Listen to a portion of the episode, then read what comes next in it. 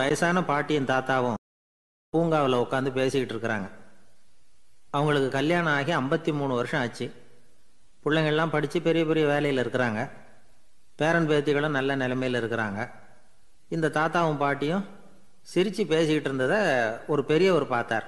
அவருக்கு ஆச்சரியமாக இருந்தது. இந்த வயசுலேயும் இவ்வளவு அந்யோன்யமாக இவங்க பேசிக்கிட்டு இருக்கிறாங்களே அப்படின்னு நினச்சார். சரி நேரிலேயே கேட்டுருவோமே அப்படின்னு நினச்சிக்கிட்டு கிட்ட போனார். உங்கள் மன வாழ்க்கையின் வெற்றிக்கான ரகசியம் என்ன அப்படின்னு கேட்டார். இதை கேட்டதும் அந்த தாத்தா சிரிச்சுக்கிட்டே பாட்டியை பார்த்தாராம். அதுக்கப்புறம் சொன்னாராம் நான் இந்த அம்மாவை கல்யாணம் பண்ணிக்கிட்டதுக்கும் எங்களுடைய இல்வாழ்க்கை இவ்வளவு நாளாக பலம் குறையாமல் மகிழ்ச்சியாக இருக்கிறதுக்கும் காரணம் ஒன்று தான் அது என்ன காரணம்னா எங்களுக்கு இடையில பொதுவாக நிறைய குறைகள் உண்டு. அதுதான் காரணம் அப்படின்னாராம். அவர் சொல்கிறது சரிதான் அப்படிங்கிறது மாதிரியே அந்த பாட்டியும் அவரை நிமிந்து பார்த்தாங்களாம். இந்த பெரியவர் மறுபடியும் அந்த பாட்டியை பார்த்து அதே கேள்வியை கேட்டிருக்கார். உங்களுடைய நீண்டகால மன வாழ்க்கைக்கு கிடைச்ச வெற்றி எதனாலேன்னு சொல்ல முடியுமா? அப்படின்னு கேட்டாராம்.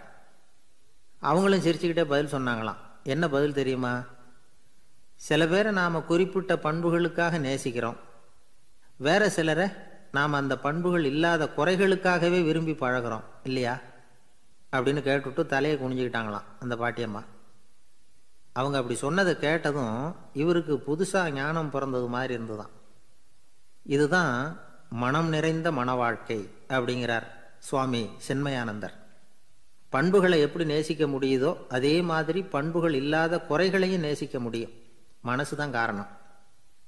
ஒரு மேல்நாட்டு தம்பதி அவங்களும் தாத்தா பாட்டி தான். அவங்க ரெண்டு பேரும் ஒரு பூங்காவில் உட்காந்து சிரித்து பேசிக்கிட்டு இருக்கிறாங்க.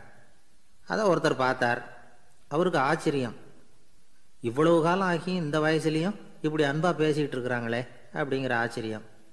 கிட்ட நெருங்கி போனார் கேட்டார் ஏன் தாத்தா உங்களுக்கு கல்யாணம் ஆகி எவ்வளோ வருஷம் ஆச்சுன்னார்? ஐம்பத்தஞ்சு வருஷம் ஆச்சுன்னாராம் அவர். இன்னமும் இவ்வளவு சந்தோஷமாக இருக்கிறீங்களே அதுக்கு என்ன காரணம்னு கேட்டிருக்கார். அதுக்கு என்ன காரணம்னா இது வரைக்கும் எங்களுக்குள்ள சண்டையே வந்ததில்லை அப்படின்னாராம்.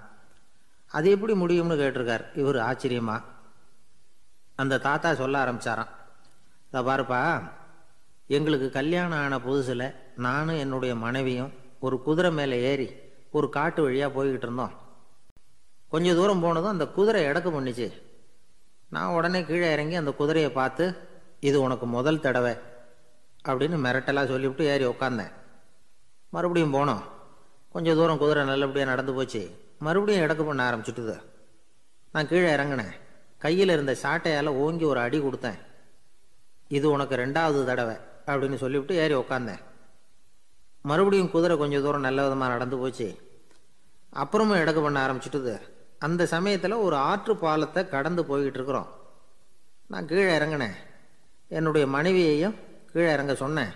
அந்த குதிரையை பிடிச்சி அப்படியே ஆற்றுல தள்ளி விட்டுட்டேன். தள்ளி விட்டுட்டு இது உனக்கு கடைசி தடவை அப்படின்னு சொன்னேன்.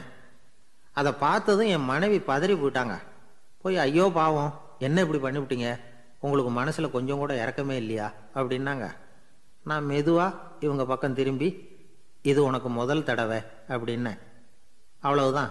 அன்னையிலேருந்து இன்னைய வரைக்கும் ஒரு நாள் கூட எங்களுக்குள்ள சண்டையே வந்ததில்லை அப்படின்னு விளக்கம் கொடுத்தார்.